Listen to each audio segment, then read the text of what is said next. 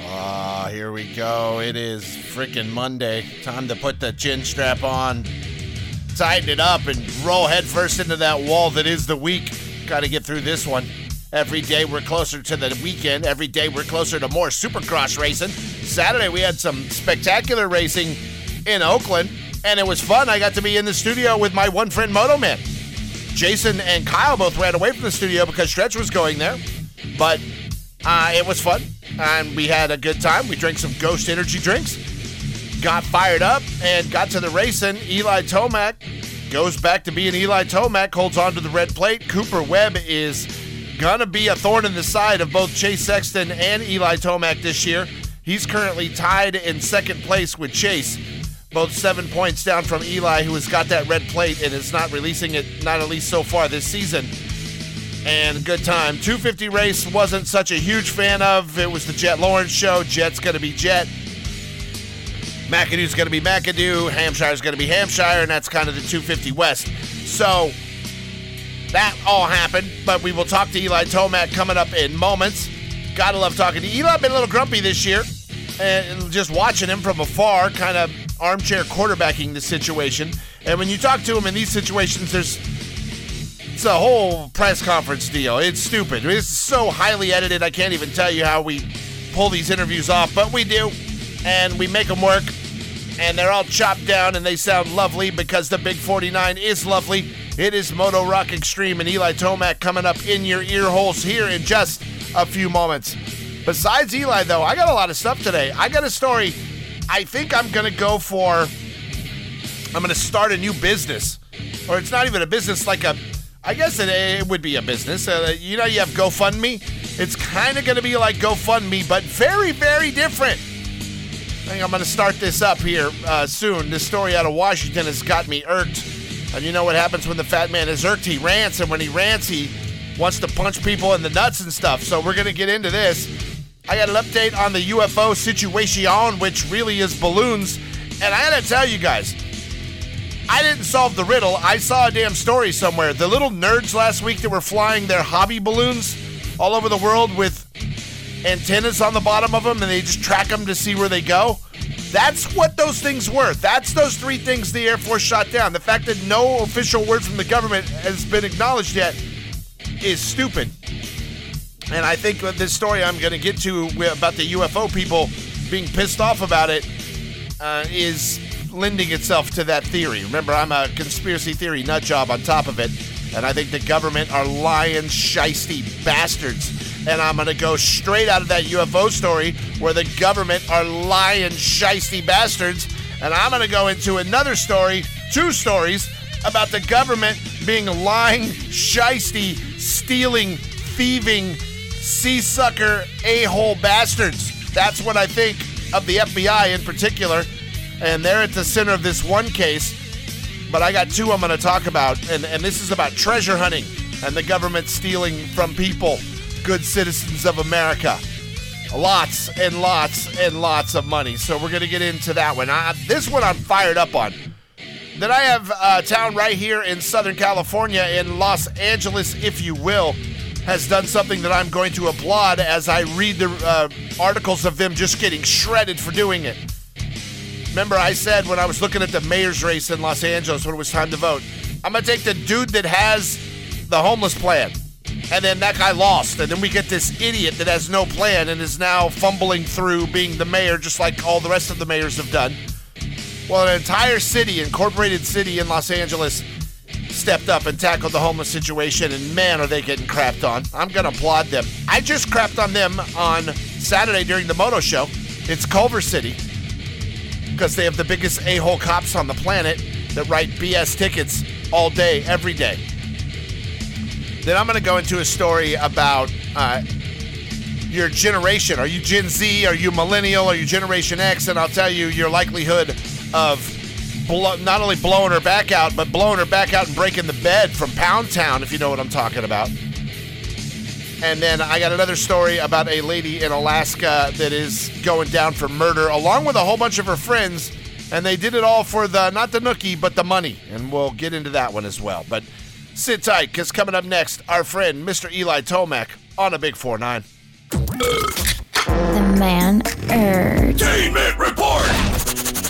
Monkey see, monkey do in the social media world. Meta has announced that they are now going to start charging for verified checkmark celebrity type status. You know what I'm talking about? The same thing that Twitter did. Elon Musk said, hey, if you want to have the blue check mark next to your Twitter name, well, we're going to do it on Meta too. It's going to be $11.99 a month on a web-based browser or $14.99 a month if you do it for iOS. They say they're rolling it out in Australia and New Zealand first. And remember, they're all having beef with uh, New Zealand, Australia over them cutting down on content. So the fact that they're rolling it out there and screwing those consumers in Australia, New Zealand first is no surprise. But get ready to be paying if you want to be verified on your Facebook or Instagram accounts very soon.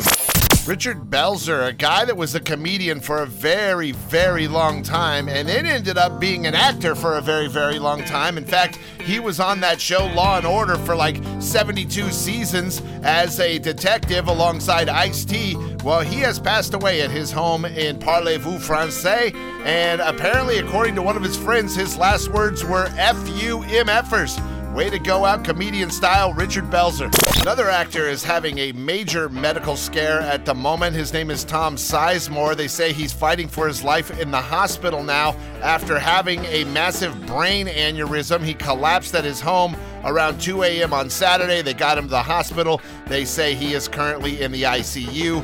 And this is a guy that's had a lot of drama in the past, including addiction issues, legal issues, all kinds of stuff. Uh, hopefully, he can come through the other side of this one. But Tom Sizemore currently down with a brain aneurysm. The man urge. Entertainment with Stretch. Big 49 it is stretch, and right now we are going to sit down with your overall winner in Oakland. It is Mr. Eli Tomac back to his winning ways. Now, Eli, you had an off week last week in Tampa, and then you come back and you not only get a win in the heat race, but you get a win in the overall, which is, I know, way more important. But how important was it for you to get those wins, uh, you know, coming off of what happened last week in Tampa? Yeah, I, I needed that rebound. Um, I just didn't ride like myself at all last week. So Okay. um, for me, I, I knew I could did, could do it and be there, but uh, you know to go out there and execute is a different deal. So um, yeah, that was that was a good one. Now, uh, after a week like last week, which by the way, fifth place is is not bad at all, but uh, by Eli Tomac standards, it is. So, at what point did you know this week? All right, I'm back. I got it. Uh, uh, last week was a fluke. I'm back on it. Or did you know coming into the today that you know uh, you blast a couple whoops and then you're like, all right, I got this. And last week just wasn't my time. So, guess what I'm asking is, at what point today did you realize, all right, I'm back and I'm gonna have a good night tonight? Uh, well, I, I didn't have as, that speed, and even in practice, the whoops. I mean, I was Okay. good, but I wasn't uh, that much, you know, th- that fast through him. So Okay. um, I was really strong in the heat, and uh, back to last week. Yeah. Um, yeah, I, I knew I'd be better this week right. uh, with this condition, this track, and uh, yeah, just trying to uh, forget about uh, Tampa. All right, and forgetting about Tampa, we're now in the main event, and you are tearing it up, and you're right there at the front. Chase has got a pretty good lead on you, though. Uh, what's going through your head when you see Chase go down? Are you like, "Boom, I got this," or were you like, "Oh crap, this track is gnarly, and I I, I better be careful"? Like, what are you thinking when you see Chase uh, go down in, in those final laps? Well, I just thought it could happen to any of any of us. Yeah. Um, that situation um, from the beginning of the day. Okay. uh, with the way, with the way this this dirt is and, and how steep the build was and technical it was, I, I Yeah. assume someone you know at some point in the in the main would make a mistake, and uh, you just don't know who it's going to be. Now, in, in that main event, it's you, Chase, and Cooper. You guys are one, two, three. You guys are running the show on that. You guys are the three guys that are in it at this point for the points championship. Does that make it more stressful because the three of you are right there? And, and, and I guess does that add more pressure than if it were another rider that's kind of out of the hunt uh, up there in the front?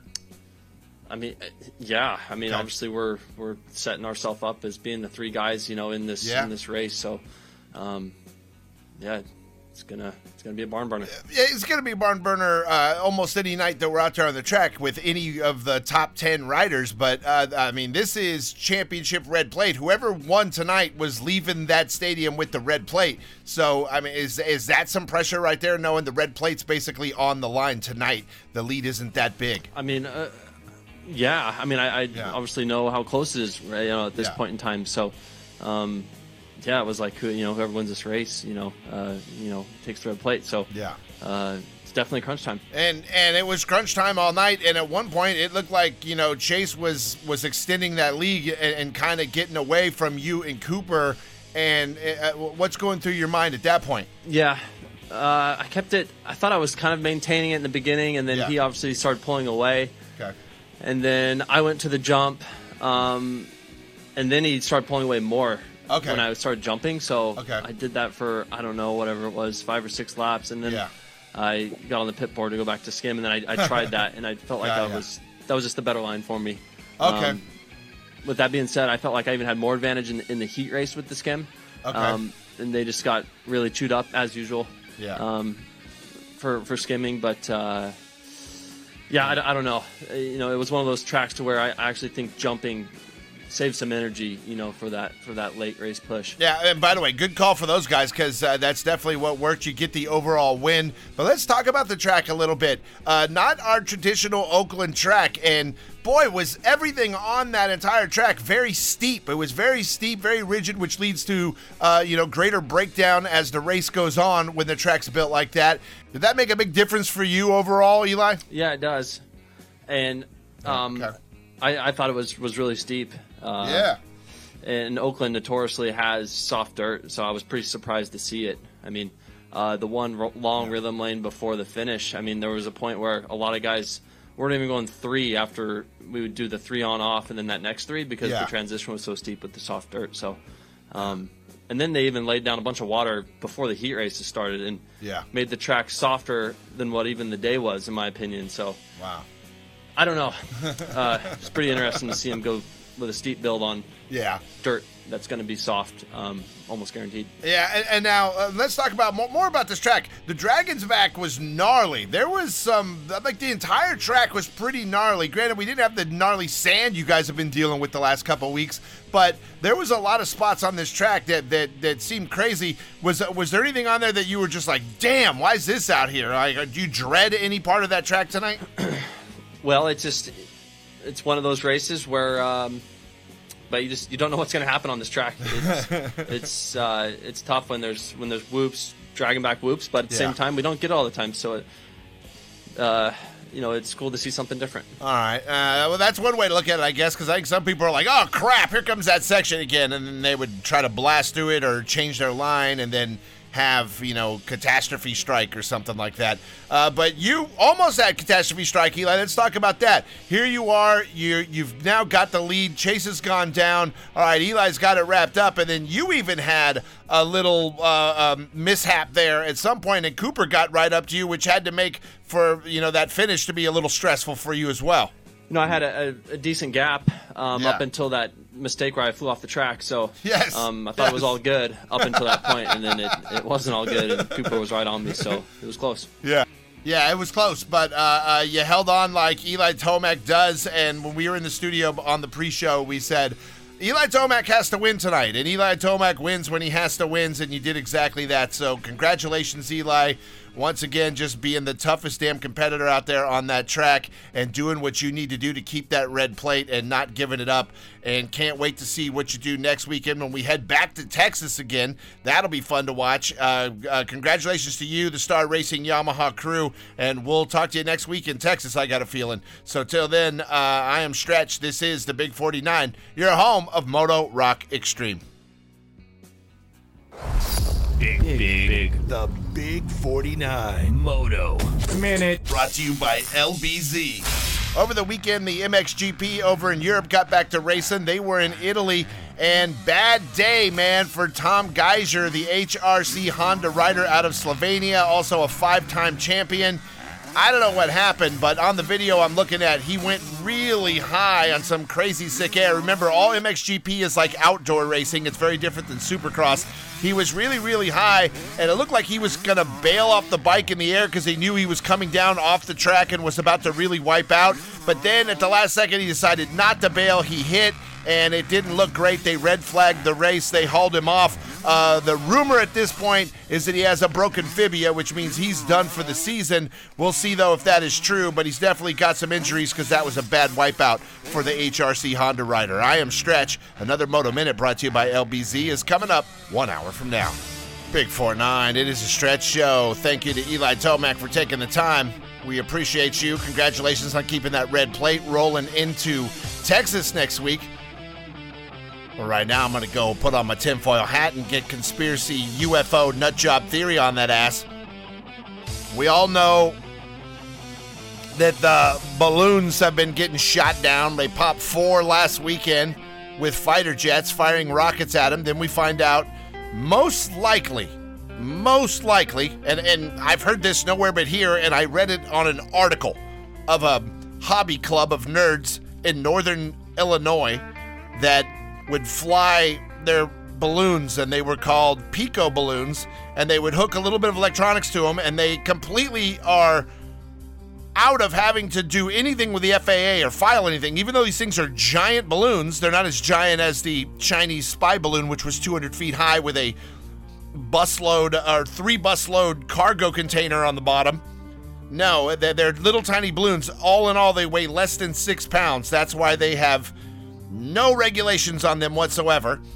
And they just fill them up with helium and they let them go and they got a little antenna on them and it relays the signal back to the nerds and they track, look, our balloon, it's, our balloon's over the North Pole right now. I wonder if Santa's home. So that's what the nerds do. And I told you about this last week. But all weekend I keep hearing UFOs, UFOs. They were UFOs because they shot down these balloons and they're not talking about it and they can't recover them. They can't recover them because it's basically a balloon with a tiny thing on it. When I told you it weighs less than six pounds total and they shot it down over the ocean, you're not going to find that. That balloon popped and is gone, and you're not going to find that. That's not going to be found in the ocean. So that's what I'm guessing that that was the one over Alaska, the one over Lake Huron, and the one over Canada. I'm guessing all three of those were that. The only one that was a threat was the Chinese spy balloon that our president let fly all over the country taking pictures before he shut it down, which was because he's a nice guy, I guess. But now they're saying that the UFO community is pissed. And they say the UFO community ranges from science minded investigators to just faith based UFO believers and they'd all been hoping that the recent moves in Washington, where they've been talking about UFOs, they've been addressing uh, what they now call UAPs instead of UFOs, unidentified aerial phenomenon, that they've been releasing some government videos of things that they don't know what they are, meant that the government was finally going to come clean on everything involving UFOs, UAPs. But the balloons that have been getting shot down, they say, are a really, really bad thing. These balloons started getting shot down and many Americans wrongly believe that everything in the sky is a UFO. When they're like, no, these are just balloons. We're just shooting down balloons. So, all these people out there, and they're all trying to summon information already from the Freedom of Information Act, and the UFO nerds are out there pissed at the balloon nerds for uh, basically muddying the waters of the UFO conversation that we seemed like we were finally getting a little bit of clarity on. And now some of the smarter tinfoil hat wearers, like Stretcher, saying, oh, no, no. When the New York Times did that story in 2017 and UFOs started to become more acceptable mainstream, because remember, the government has always made you a laughing stock if you acknowledged a ghost, a UFO, a Bigfoot, anything like that. You're a freak, crazy nut job. That's the narrative of everyone and myself included. If someone tells you, yeah, I, I saw a UFO, you're like, okay, of course you did. And you're like, why doesn't a UFO land on the White House lawn if they want people to know they're here? And that's not the case, and that's not how it's going to go. But people were expecting the government to at least come clean on what they know, and we would be moving in a much better direction than we have since the 1940s when this all really started up. So, the latest report they released said there were still 163 of the UFOs that were out there in the 366 new unidentified aerial object reports that 163 of those were definitely balloons. 26 were drones, but the rest of them, uh, they say probably just sky clutter, you know, birds, weather events, airborne debris, eh, things like that. So they're dismissing it, which narrows this down to 171 that they say we have no effing clue what that was. It was a UAP. So all these people are like, cool, they're coming clean to some degree. And the government doesn't want to come clean on this. They consider this to be national security. There's also the theory out there that many, many, if not all, of what you think are UFOs out there are basically reverse engineered aircraft from downed UFOs that they got in the 40s and 50s, and they finally figured out how to make them. And the U.S. government has them, and that's the U.S. government flying around. It's not a alien from another galaxy. But what people are saying is that the government is now using this whole balloon thing as a way to muddy the waters. They say it's a distraction. The Chinese spy balloon started it, it got people worked into a frenzy, and then they started saying, Why are these flying overs? People demanding action. They're like, Well, most of them are just hobby balloons. Maybe the government did know about this, but now they're doing a whole dog and pony show to shoot them all down. Oh no, we have all these unidentified objects flying around and we don't know what they are. When they truly do know what they are, but they're shooting them down to muddy the waters on the UFO conversation that they do not want to divulge to the people that they've been trying to keep secret for over 70 years now. So UFO people are pissed at the whole balloon thing.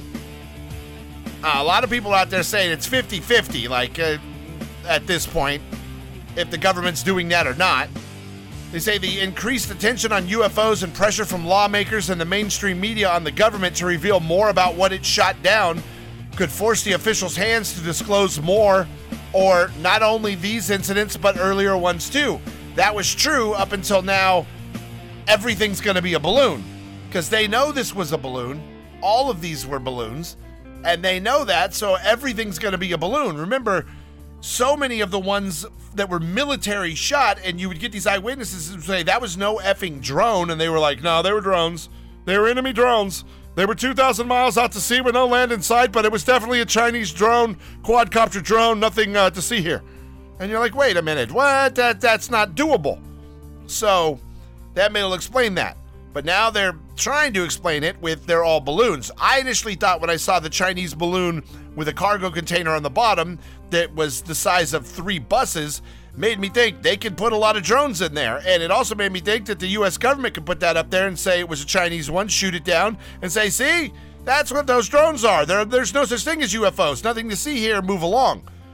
So, whatever's going on, the government is happily muddying the waters with all this balloon talk and going out of their way to shoot down mylar balloons with fighter jets that they know damn well aren't UFOs. And besides, if they were UFOs, they couldn't shoot them down. We can't get a jet near a UFO unless the UFO wants to get near the jet. And that's every major military report we've ever had. The things can do things that our craft can't do. They can outfly the crap out of us. And there are stories dating way back, even into, I remember in Vietnam times, where people would shoot at the things and then the bullets that they shot at it would come back at them and hit them. They would, in essence, shoot themselves out of the sky.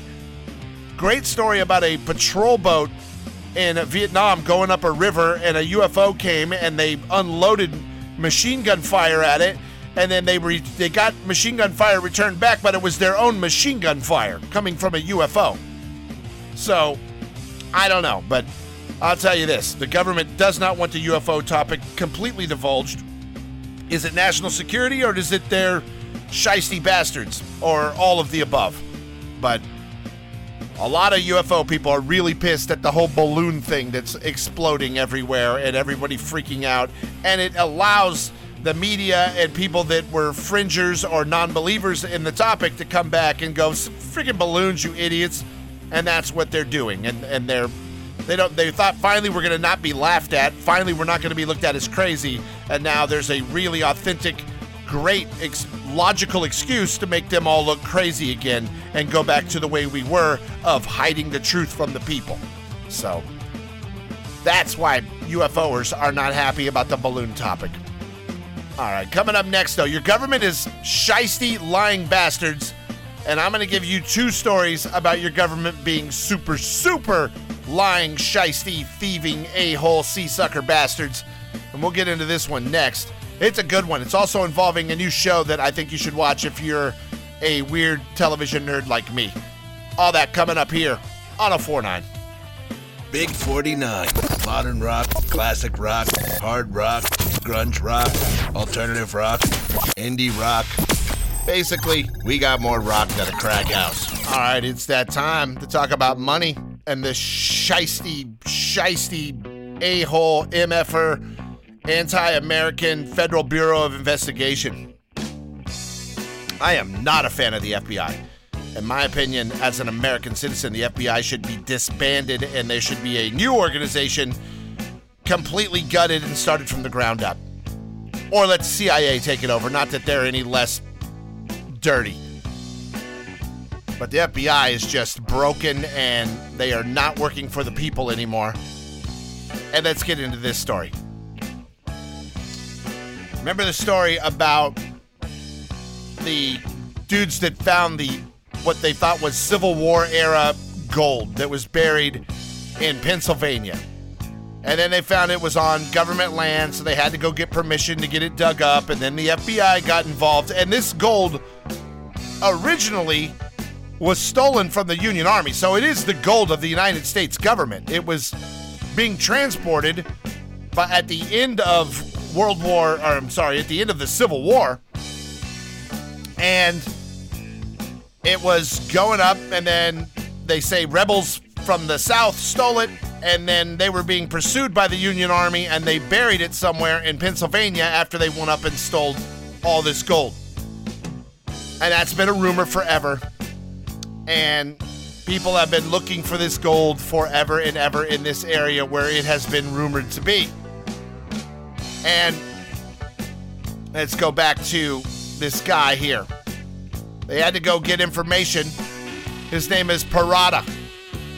And he's calling this a 155 year old cold case.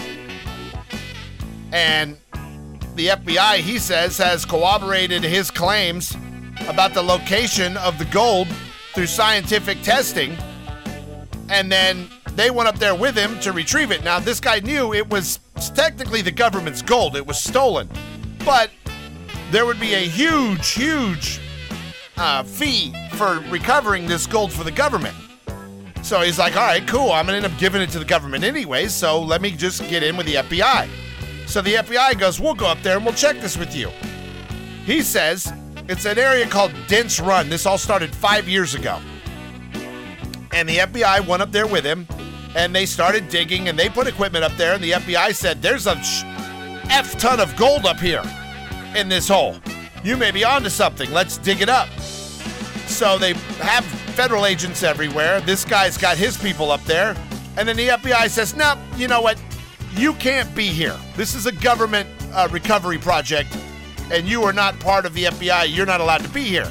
So they cockblock this guy out of his find. And then they're going to let him supervise, though, so nothing shady goes on. Well, they take a break, and this guy says all this heavy equipment comes in when they're on a break up the hill under the cover of darkness, including armored trucks. And then the next morning, the FBI comes back and goes, No, there was nothing here. Sorry. And they leave. And he's like, Well, what were the armored trucks for? What were they hauling? He thinks they were hauling about $144 million worth of gold that was the stolen gold from the Civil War. And the FBI says nope, and they're mum, and they're like, go F yourself, and they roll out. He says they conducted a clandestine overnight dig between the first and second days of what was a court authorized excavation. So he got with the FBI. The FBI, they had to go to court. They said, okay, you have two days, you know, to go up there and dig and see what you can find. And voila, during the night when they were between and he wasn't there, the FBI went up and stole the gold. And ever since then, I've been mum on the topic. And now it's finally going to court. And just so you know, apparently the FBI's lying out their ass on everything on this story. In fact, the FBI has shown them a ton of photos. This is the best part. uh, they're showing them, no, here's the photos of what happened when we dug up there. The only problem is the night they were digging, there was snow in the ground. In the photos, there's no snow. So the FBI is fudging all of the information and they have stolen the gold, is what appears to have happened on this. He says he has compelling evidence that the night dig took place and that the FBI went a large effort to cover up that night dig and to recover that gold and to cut him out of his finder's fee. Say the FBI initially turned over hundreds of photos but rendered them in low resolution initially. This is how they cooperate. So in the initial court case, the FBI goes, Oh, yeah, you want photos? Here you go. But they were so bad low resolution and they were black and white that it was impossible to tell the time of the day that the photos were taken because they were trying to make them look like they were daytime photos, but the FBI did their dig at night when they weren't supposed to be digging. So everything the FBI has done here has been shady. They did not provide any video of the second and final day of the dig, nor did they produce any photos or videos showing that the FBI's own hand drawn map described a 30 foot long, 12 foot deep trench, which the treasure hunters claim would have been dug overnight, which wasn't there when they left the day before. They're like, this wasn't there. They have photos to show this wasn't there. Then when they come back the next day, there's that trench, and the FBI goes, oh no, there's nothing here. Yeah. The FBI hired a consulting firm to assess the possibility of gold produced, a report on its findings, but then the version given to the treasure hunters was missing pages. So they're like, wait, wait, wait a minute. What do you mean? So a whole bunch of the pages were gone when the treasure hunter guys got them. They say everything that the FBI has released so far cast further doubt on their claims to have found nothing and raised serious and troubling questions about the FBI's conduct during the dig and in this litigation, where it has gone to great lengths to distort critical evidence. So this is finally going to court. This guy, Mr. Parada, who owns uh, Finders Keepers, which is the treasure hunter that did the due diligence and found this treasure. He says he's sticking this to the end no matter what. And you're like, all right, whatever. Maybe they're not that bad, the FBI. Yeah, I tell you, they're that bad. And I also found a show just coincidentally over the weekend that I want to tell you about, which is right along these same lines.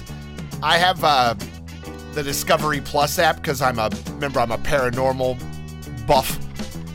Love that stuff, and uh, they have a show. It, it's a doc. It's under documentary, but it's a recurring show. It has hour long episodes, and it's new and current. It's called Gold Lies and Videotape: The Mystery of Victoria Peak. And I can't recommend this enough. I have been fascinated with it. I binged a lot of it over the weekend. It is a documentary about a guy that goes all the way back to the 1930s. He was deer hunting in New Mexico and he felt a gush of air come out from under a rock. He knew that meant there was a large cave down there, so just to see what was down there, he popped down there. And when he got down there, he found ladders and all kinds of stuff that had been covered up. And he was like, There's treasure down there. So he ran back to camp and told his wife, Hey, we got to get out of here.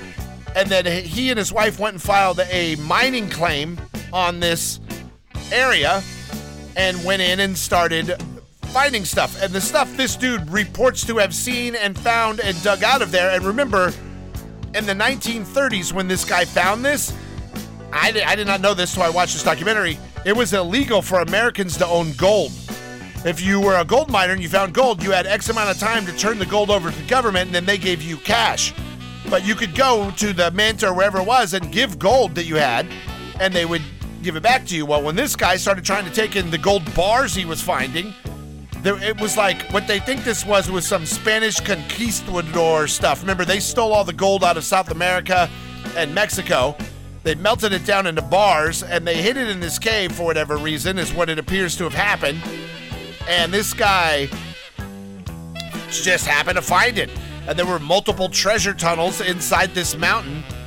And this guy was finding some crazy stuff, including dead bodies that were wearing uh, Spanish conquistador outfits, and armor, and weapons, and coins, foreign coins, and just I, literally a treasure vault is what's in this mountain. And the story that unfolds, and they never got any of it. And the government stole tons of it because the government decided they would turn that area into White Plains Military Base. What were they doing in the 1950s at White Plains Military Base? Oh, yeah, they were testing nuclear bombs. And when they initially made White Plains Military Base, this little mountain was just outside of it. And when they redrew the lines, shockingly at one point, the lines did included the mountain. It went out beyond its regular straight line and circled this mountain and then came back in. And the military went in and stole all kinds of gold and stuff in this situation too. And in this one, we're not talking about 144 million. They're talking about 28 billion dollars in gold, and this was by like 1970s standards. This is an amazing story, and the tons of video on the actual. Well, here's what's crazy: the guy that found it was murdered eventually for his involvement in it and trying to get partners to go in and find it. They get screwed over by partners all along. People go down there and a lot of people got gold out of this thing, but never the guy that actually found it. And his wife lived way up into the 70s, maybe the 80s. And she's all over the documentary because these guys documented this entire treasure hunt on VHS all the way back. All the way back. And they've got tons of eyewitnesses that were friends of this guy that went into these caves. And then the grandson goes back. It's a really good, good, good uh, documentary. I highly recommend it. But if you are looking for that, you want to see how dirty and corrupt the government is, uh, Gold Lies and Videotape The Mystery of Victoria Peak, a really good documentary series right now on Discovery that I am totally into. So go check it out. I'm Stretch. Up next, let's talk about a city, a government that does something right, and now they're getting crap for it from idiots. I am not an idiot. I will applaud them. We'll do that next on the Big 4 9. Big, big, big. The Big 49. Moto. Minute. Brought to you by LBZ. Saw a social media post yesterday from Mr. Brian Deegan, and apparently that really super badass house that he just built in the Carolinas and moved his family there. They put an oval track in the backyard, a supercross track in the backyard, brand new swimming pool. Apparently they've been so busy they never even got to use the pool. And guess what? They're selling it, and that's because he's moving the family down to Florida. That's because those racing kids he has, they all need to be down in Florida, like Danger Boy Deegan and his NASCAR racing daughter Haley. They are all down in Florida. That's where they need to be. So that brand new badass house of the Deegans is going up on the market. If you want to buy it, you're a race family, that would be kind of badass. It hits the market, they say, in March. I am Stretch. Another Moto Minute brought to you by LBZ is coming up one hour from now. Here we go on a Monday show. It is Stretch here on the Big 49, and right now, I had to go into a story. I saw a local city here in Los Angeles, incorporated city, which is Culver City. Incorporated cities, typically there are a handful of them throughout Los Angeles County, and they're still a part of Los Angeles County, but they have their own police department, they have their own fire department, they usually have their own schools, and they're not part of LA Unified Schools, and they are not part of LAPD. They have their own police departments. That being said, Culver City Police Department are a bunch of dicks, and they will write tickets like mofos, and they are chicken crap BS tickets that I am not a fan of because I've gotten one. The only ticket I've ever gotten in my adult life, I got in Culver City, and what was basically a trap set up for them to make money. So I'm not happy about that, but I am happy about this. The city uh, got together and they decided they're going to do something about homelessness. You know why? Homelessness is a serious problem, and wherever there is a lot of homeless people living, there's a lot of crime. Shocker. A lot of crime. And these guys decided basically they were going to go in and make anti camping laws on the entire city, not just in areas. And here's here's what to know about this. Other cities have tried this and they just tried to do it in parks or schools and they were all sued by homeless advocates. So apparently there's people that want crime in your neighborhood. There's people that want homeless people living in your neighborhood doing massive amounts of drugs because most homeless people have either mental illness or addiction or both.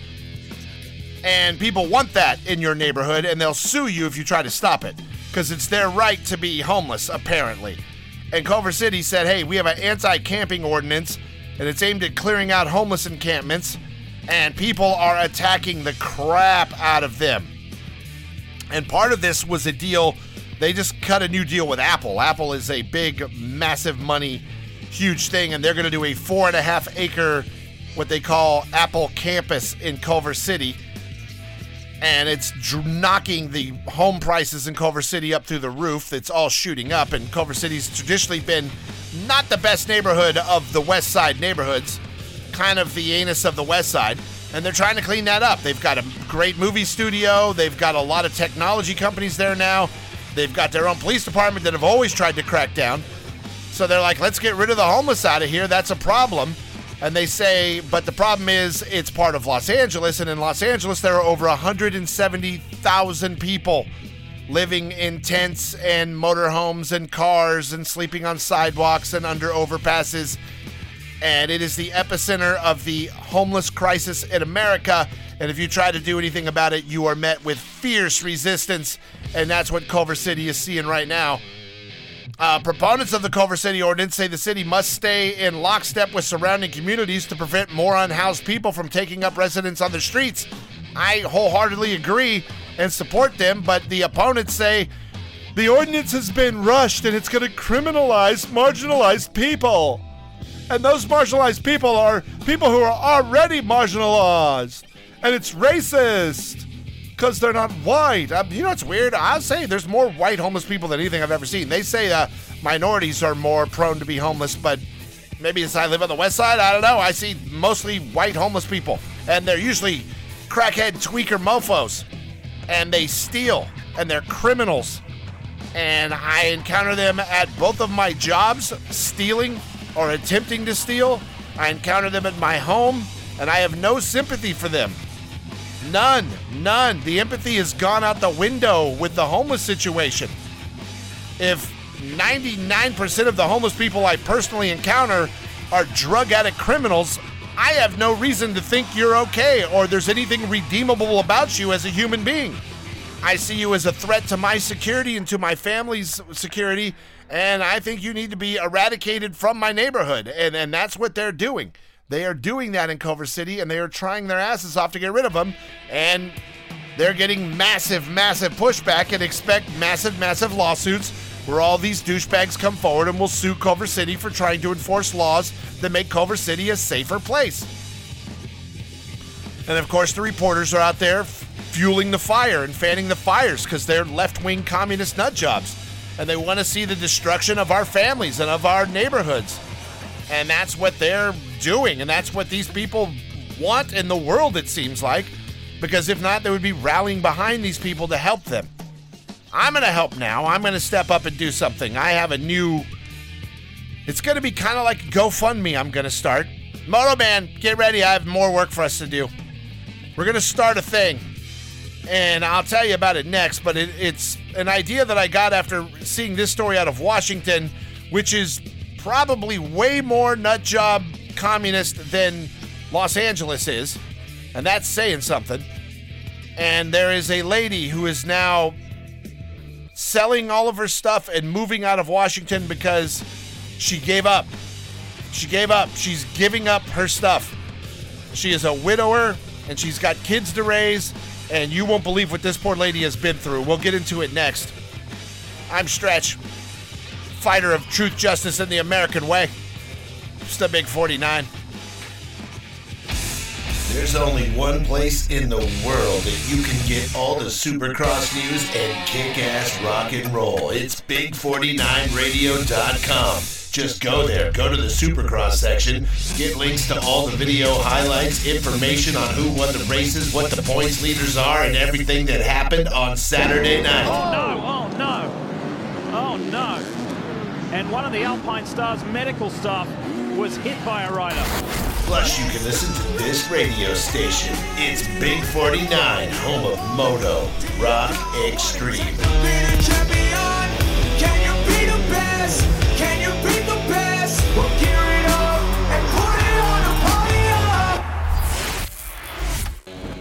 Big 49, it is a stretch show on a Monday, and here we go. Get ready, strap it in. Stretch is going to solve problems. Stretch, the great American. Stretch should be president, but he is not. Stretch can't be president because he can be a cocaine slanger. It's my backup plan.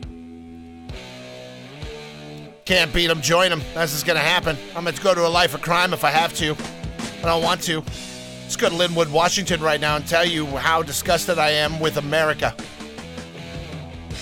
a lady owned a nice, beautiful property in Lynnwood, Washington. Her and her husband. Her husband passed away. Now she is a single mom raising children. And they had a property and they rented it out. And then the pandemic hit and you couldn't really rent anything out. It became a problem. And at that point, squatters moved in to their beautiful property. And it became a huge problem. And what happened is, and this is what's lovely, the authorities will find the property owner because it became a, what they call a nuisance property. There was crime there, and there was all kinds of nuts stuff going on, and everyone that lived in the surrounding area was complaining, and the police were going up there all the time. And they come after the homeowner for, hey, uh, uh, you got a nuisance property, you better do something about it. Well, they're like, no, no, no. These people are squatting. They moved in during the pandemic, and I can't get them out. And they're a bunch of criminals. The police rolled up there and they found 52 cars on the property, most of them stolen, and they finally had to raid the place with, with a SWAT team. So they realized it was squatters that had moved up there and basically created a chop shop in the yard of this uh, home in Washington, and they finally did something about it. So the cops go in with the SWAT team. They say more than 30 law enforcement officers, including the SWAT team, go in on the raid and they arrested a whole bunch of people. And note this too this entire time, these were not legal tenants of this property. This lady never got a penny. For more than six months, she was locked out of her own property by these awful, awful people. She had also had that whole time to make the mortgage payment on that property while making not a penny on it, and she couldn't go up there. She'd get killed by these bad guys, and the police wouldn't help her. Finally, when it became a nuisance property and it started taking over the neighborhood, the police went in and raided them and arrested a bunch of people. And then the police say they had a bunch of stolen cars up there, and they made five arrests, but they can't really match which bad guy that the five arrests were made on warrants. People already had outstanding warrants, and they're trying to decide who of the five people they're going to charge with the crimes that they have found all without the property, including guns, drugs, and stolen automobiles.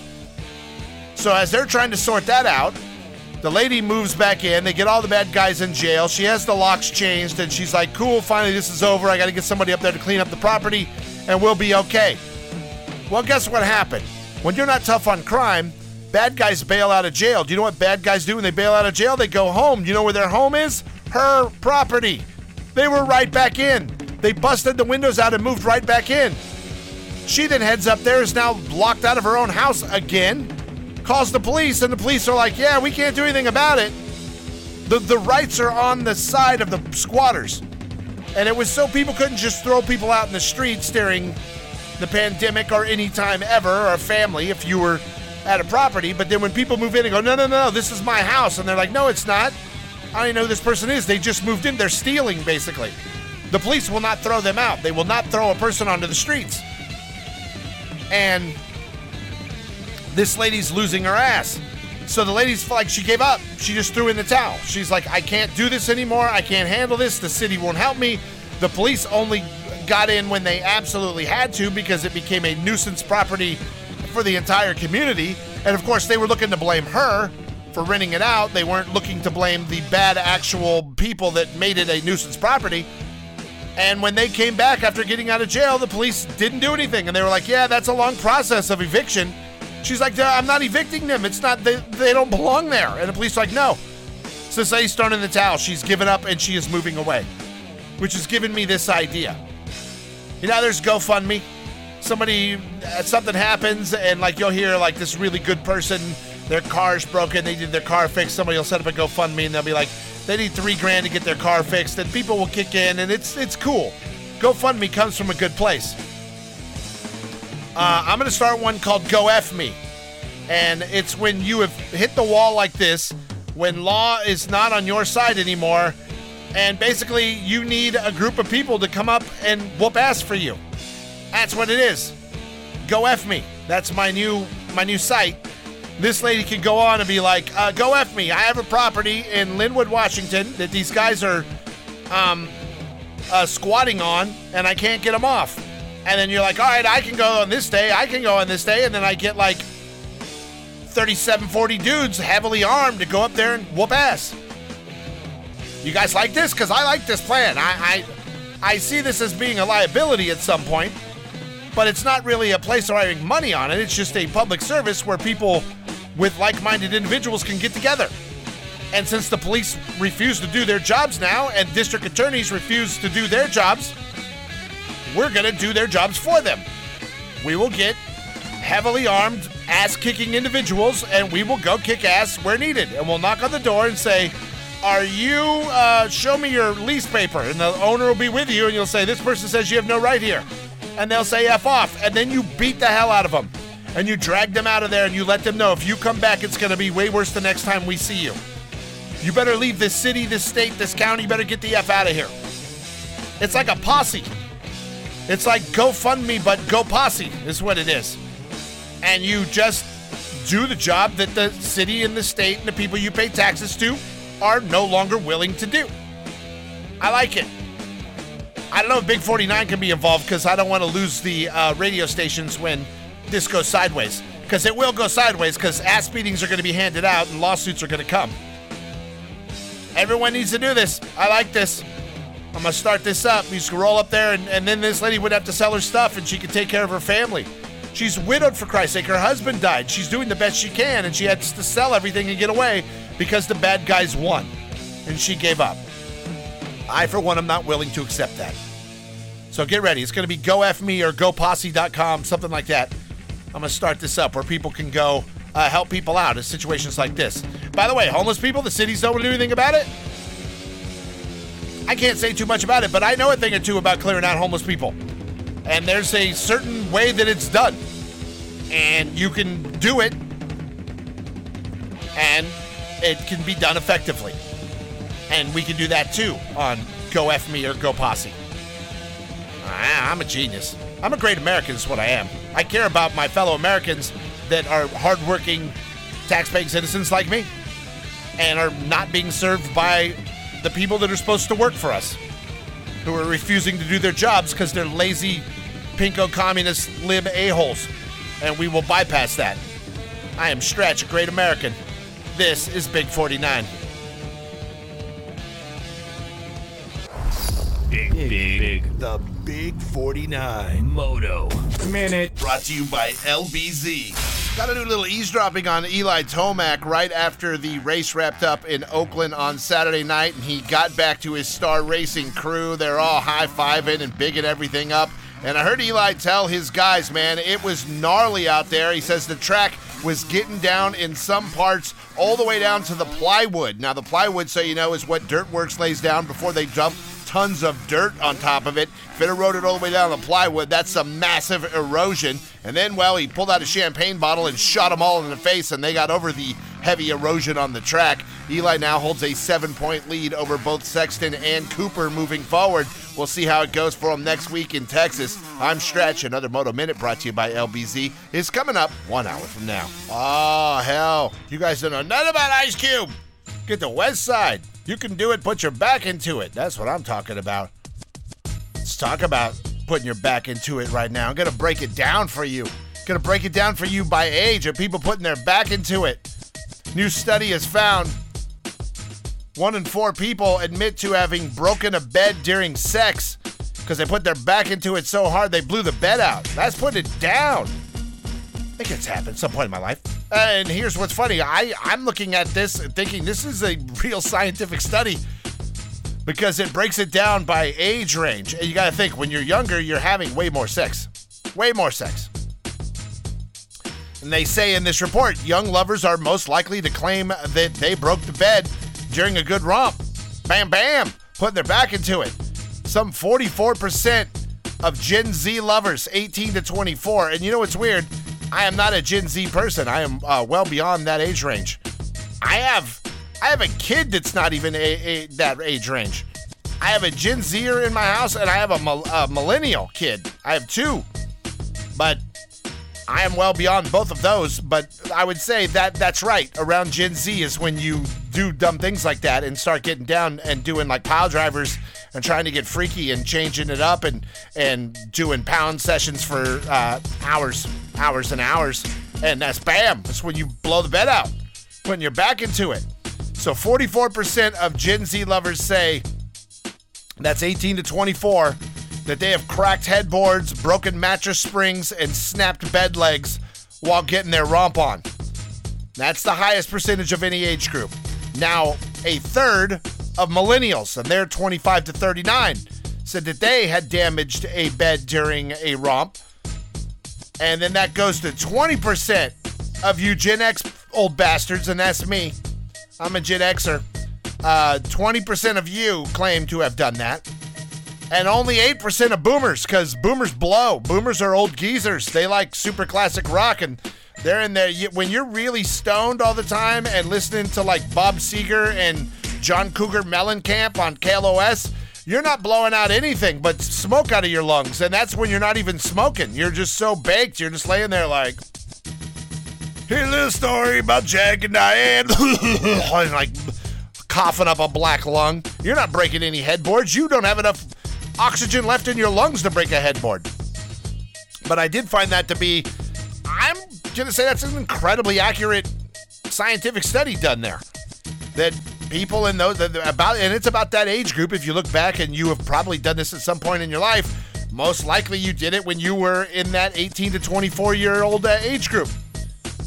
I- It's funny, even though I am a Generation Xer, for me that's a way it happened around that age group. So, at 18 to 24, you're damn near 50% likely to do it. At 25 to 39, you're about uh, 33% likely to do it, and then it drops way down for you old geezers to only 20% likely to do it if you're a Gen Xer, and, and that's from your 40 to 55. There's still people that are fit and down at 40 to 55. When you get to 55 to 74, you're, breaking a hip at having sex before you break the bed. You just don't have the you don't have the power anymore. You don't have that uh, that that torque conversion coming from your midsection. Not at all. You got to have that core strength. That's what Bebek's always talking to Moto Man about. You need core strength. Moto needs core strength so that when he's pounding it out with a sheep, he can break the bed. Just boom. That's how he's gonna go. I'm telling you, get your core strong. Put your back into it like Ice Cube. Just bang, bang, bang.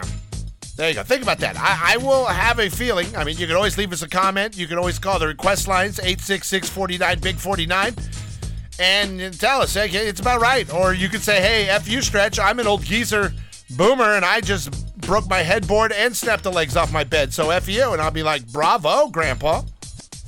No AARP card for you. It's not bad when you can blow the headboard out and then, you know, get in your car, and drive down to Denny's and get the senior special. I went to Denny's with Moto Man on Saturday night, and and I did not get the senior special. I should. I'm bored. I'm flirting with it. When they start asking you if you get the senior special, that's when you know you're old as f. And they're like, "All right, Grandpa, you want that on the senior menu or you want the regular menu?" I'll be like, "Go f yourself. I'll punch you in the dick. I don't care if you are a lady." Yeah, good times. Hey, also before I forget, uh, shout out this Friday night is that big show in Big Bear with our friends uh, Violates Community Standard, Big Bear Bar and Grill. They got a whole crap load of punk bands up there, including TSOL, Violates Community Standards, all kinds of bands. OC punk scene getting down, but in Big Bear this Friday night. So get your tickets. Sounds like a good time to me. Dig those dudes, cool dudes too, and they freaking rock. All right, coming up next. Let me see how I'm gonna do. I got another story in me. I got another one in me before I get up out of here. I got a story about a lady killed her best friend in Alaska. Tell you why she did it next. It's not what you think. It's the Big 4 9. To all Southern California goatee having, truck driving, hard rocking, dirt bike riding dudes that are sick of the BCBS. Welcome home to Big49Radio.com. Big 4-9, it is a stretch show, keeping the hip hop going, going out of Ice Cube into the Snoop D-O double G. And murder was the case that they gave me. Murder was the case that they gave me. All right.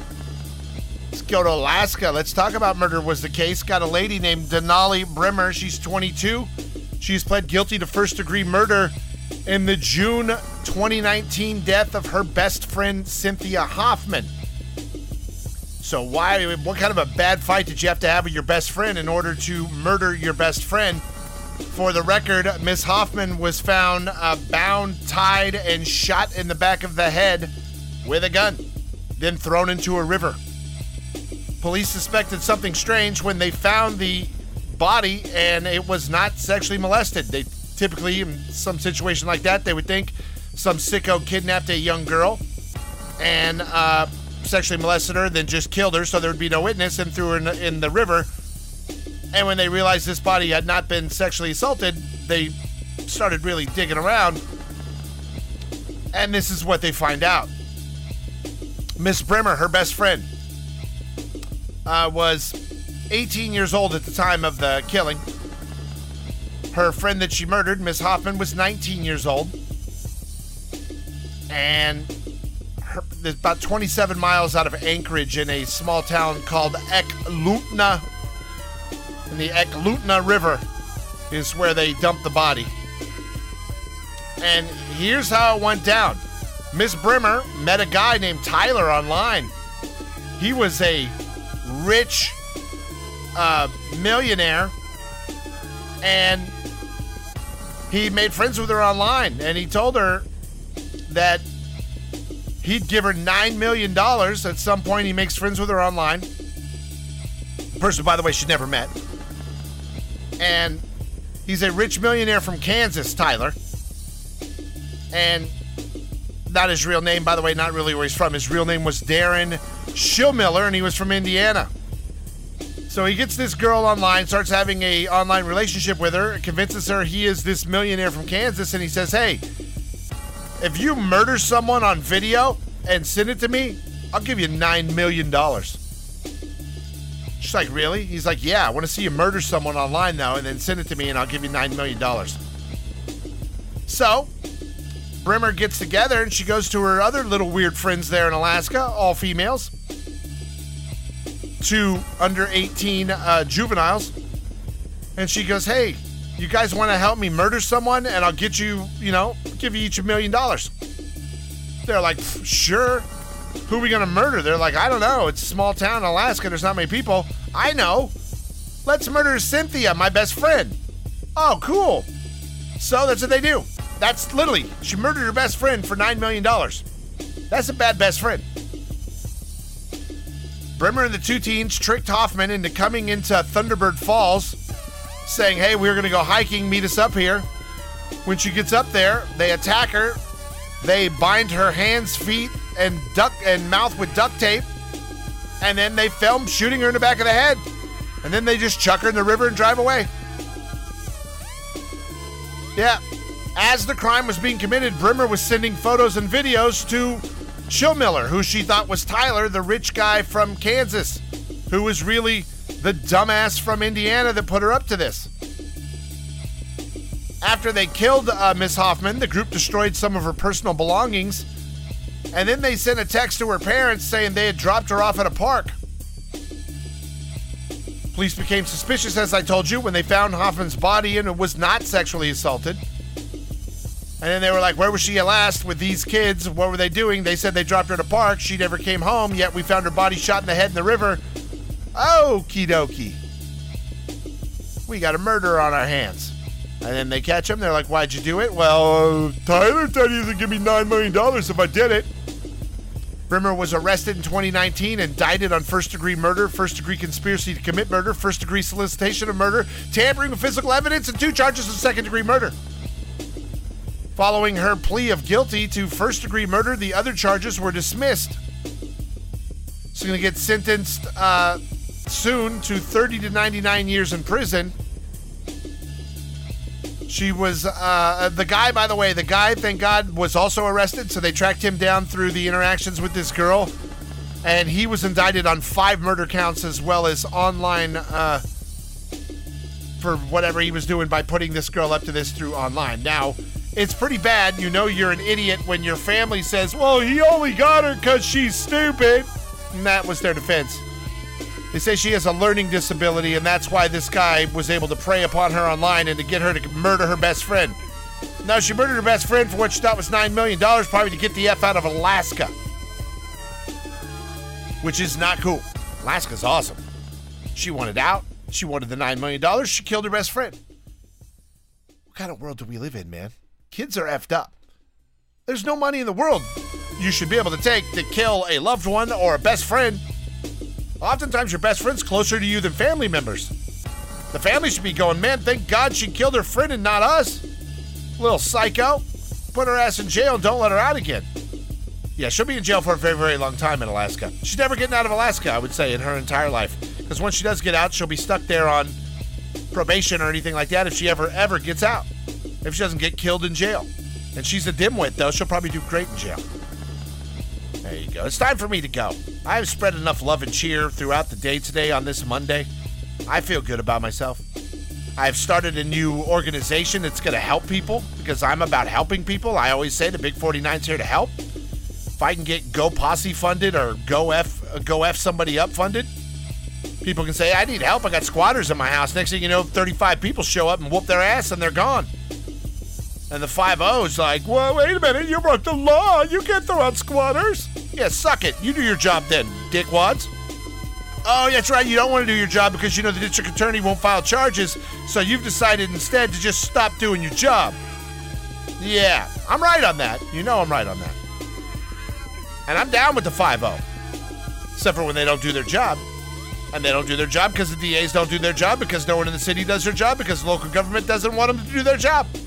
And they do everything they can to prevent them from doing their job. So a lot of popos have given up, like the lady in Washington, and just thrown up their hands and said, We're out of here. It's a BS. Thank God for great Americans like Stretch. Time to pack it up next. This is the Big 4 9. Big, big, big. The Big 49. Moto. Minute. Brought to you by LBZ. Checked in with Chase Sexton Saturday night after the race in Oakland. And just letting you know, we're going to play that interview back later this week. And he's staying really positive over the whole thing. Remember, he had a late crash that cost him the win again on Saturday night in Oakland. He says, though, he's happy for the first time this year with his main event speed, and he's going to push forward, trying to correct the mistakes that put him on the ground. And he's going to be positive about it because he says as soon as he gets negative, like you've beat yourself, and he's not going to do that. So he's got a great attitude, and he's damn sure got great speed moving forward. We'll see what Chase Sexton does next week when we head back to Texas. I'm Stretch. Another Moto Minute brought to you by LBZ is coming up one hour from now. Big 4 9, stretch show, packing it up on a Monday. Getting up on out of here. Shout out to Eli Tomac for getting on the show today. Tomorrow, I know, we'd be Chase Sexton or Cooper Webb. Got both those interviews in the can. They will go. Then later in the week, we will get the entire 250 podium up here on the stretch show and we will break it out because we are your home of Moto Rock Extreme.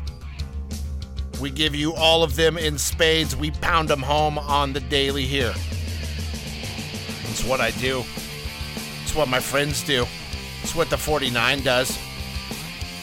Fridays we got Moto Man show. Saturdays we got the entire Moto serious freaking broadcast show. We cover Supercross, Motocross, whatever is happening in the world of moto. We got a day coming up in April when we will be out at Glen Helen for the Two Stroke Nationals and we will broadcast live. And then we will jump in the car and we'll haul ass back to the studio in the East Valley where we will then cover the Supercross that evening. We will do a double whammy for that ass. We got big days coming ahead. And that means one thing if you are out and about, you are in Southern California, you want to hook up with a big 4 9, we got stickers, we got t shirts, we got stuff to give away. Come find us in our booth. I'm sure we'll be at Vendor Row at Glen Helen when that happens in April. It's the same day as the Glendale slash Phoenix Supercross. So that's coming up. Big plans for the Big 4 9. I invite you to come out and see us. Come get some stuff. Come say hey. Moto Man will be there. Kyle will be there. Now, I don't know if Kyle will show up. Kyle uh, may be afraid that if he shows up around Stretch, he's going to get punched in the nuts. Because sometimes you do stupid stuff, Stretch punches you in the nuts around here. That's how the 49ers ran.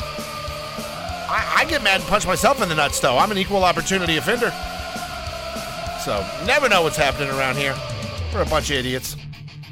I thank you guys for listening to us, though. I thank you for listening to us on the podcast. It is everywhere podcasts are available. And I'll catch up with you again tomorrow morning. 3 a.m. till noon Pacific, the stretch show runs here on the 4 9. And it's all just for craps and giggles, if you will. So I'll talk to you tomorrow morning. Until then, God bless you all. God bless the United States of America.